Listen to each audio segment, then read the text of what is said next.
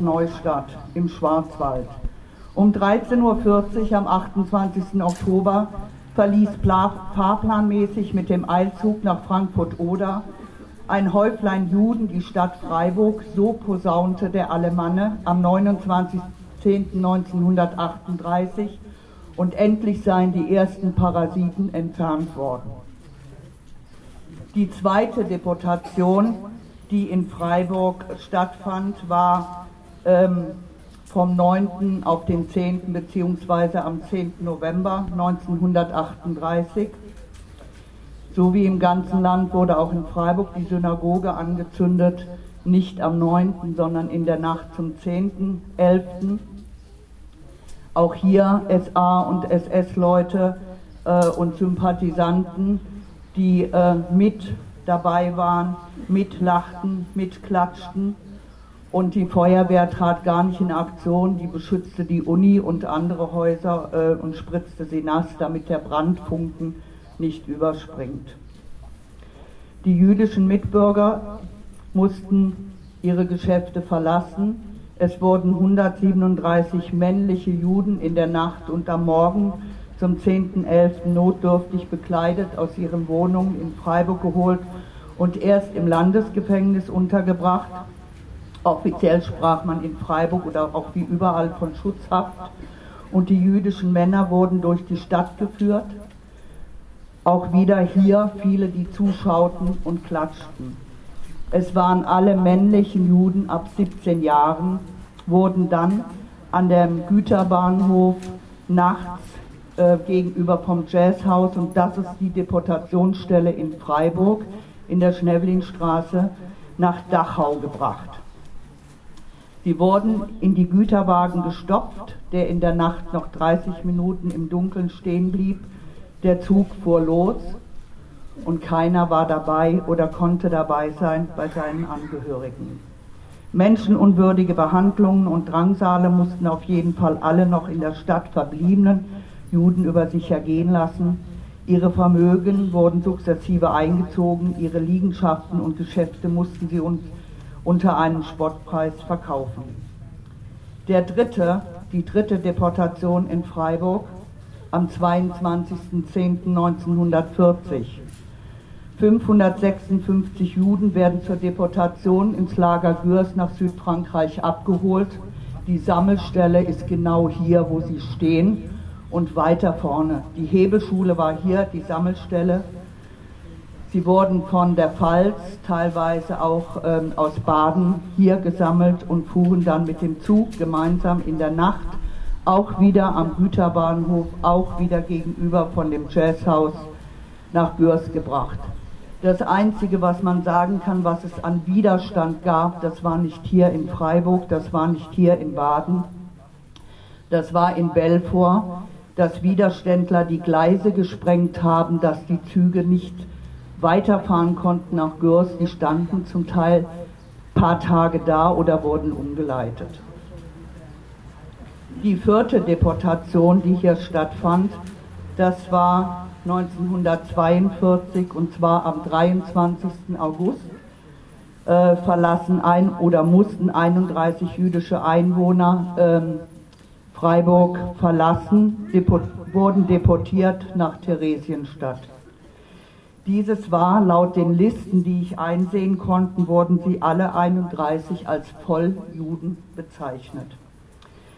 Die anderen Deportationen fanden statt oder kleinere Deportationen von April 1944 bis Februar 1945. Im April werden vier Menschen jüdischen Glaubens nach Theresienstadt deportiert. Äh, hinter den Listen steht Mischehe und im Februar 1945 werden weitere 15 Menschen deportiert aus Mischehen nach Theresienstadt. Ich möchte Ihnen jetzt noch einen Zeitzeugenbrief vorlesen, den ich von einer Frau 2002 bekam. Sie lebt leider nicht mehr, aber das, was ich vorlese, ist ihr Wortlaut, was sie mir geschickt hat. An einem Spätherbstabend 1940 kamen meine Schwester Else und ich von einem Besuch nach Hause. Wir wollten noch eine kleine Mahlzeit zu uns nehmen und dann schlafen gehen.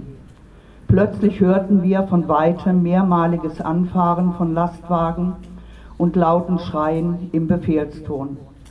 Zunächst dachten wir, Soldaten wurden von hier zur Ausbildung in Kasernen transportiert. Die ungewöhnlichen Geräusche hielten jedoch an, sodass wir neugierig wurden. Unsere Nachbarin kam eben von ihrer Arbeit als Rotkreuzschwester heim und klopfte leise an unsere Tür. Ganz aufgeregt sagte sie, haben Sie gesehen, wie man mit diesen armen Juden umgeht, diese Meuchelmörder. Wenn dieses große Unrecht auf uns zurückfällt, dann wehe uns allen. Frau Weber war eine Hitlergegnerin und weil sie unsere Einstellung zu diesem Regime kannte, konnte sie ihrer Empörung ungeniert Luft verschaffen. Damals hörten sich viele Leute heimlich zu sehr später Stunde Nachrichten eines Auslandssenders an. Das war sehr gefährlich und wurde schwer bestraft. Da wir kein Rundfunkgerät besaßen, wussten wir zu diesem Zeitpunkt von diesen Dingen an diesem Abend nichts, was in dem Moment geschah. Frau Weber berichtete noch, dass viele Menschen die Straßen säumten, aber keiner den Mut hätte, sich für die jüdischen Mitbürger einzusetzen. Beim Löwenkeller, Ecke Klarer Straße, Stühlinger Straße, sei eine Sammelstelle, die dann danach zur Hebelschule geht, von der aus die Menschen abtransportiert würden. Wir beschlossen uns das anzusehen. Nun stehen wir in der Nähe Löwen, des Löwenkellers auf der Straße. Die Männer seien schon abgeholt worden, wurde uns gesagt. Eben war wieder ein großer, leerer Lastwagen vorgefahren. Überall standen Uniformierte, um das schreckliche Geschehen zu überwachen. Frauen mit abgemagerten Gesichtern liefen immer einzeln zu dem Lastwagen, Kinder fassten ängstlich nach den Händen ihrer Mütter. Dieser Wagen sei der letzte, wurde gesagt. Nun folgte noch ein sehr alter Mann von kleiner, gebrechlicher Gestalt. Langsam und schwer beladen steigt er die Treppen herab, mühsam schleppt er sich weiter. Der Schrecken steht in seinem Gesicht, keuchend bleibt er stehen. Ein SA-Mann schreit ihn barsch an. Na, Alter, soll ich dir eine Extrakarte schicken? Mensch, los, weiter. Oder ich mache dir Beine. Und drohend zeigte er eine Peitsche. Der ältere Mann ließ seinen Koffer fallen und es sah aus, als falle er selbst auf den Boden. Ein Hitlerjunge von etwa zwölf Jahren wollte dem älteren Herrn den Koffer tragen helfen. Er wurde jedoch daran gehindert und man hörte eine schrille Stimme. Der Alte soll machen, dass er mit seinem Schmutz alleine weiterkommt, wenn er auch dabei krepiert. Auf der anderen Straßenseite wurde höhnisch gelacht keiner der Neugierigen ergriff Partei für den älteren Mann, der hilflos weiter wankte. Ich hätte dem SA-Mann am liebsten eine Ohrfeige verabreicht und musste an mich halten, um nicht eine diesbezügliche Bemerkung auszusprechen. Meine Schwester konnte sich nicht beherrschen und sagte, was ist, wenn wir es wären? Obwohl, diese Worte leise obwohl sie diese Worte leise gesprochen hatte, horchte der Uniformierte auf und meinte zynisch, das Judenpack muss untergehen. Voll Entsetzen wandten wir uns ab und hörten im Weggehen, wie der letzte Wagen davonfuhr. Diese Mitteilung als Zeitzeugin hat mir damals die Gertrud Messner geschickt, die hier im Stühlinger gewohnt hat.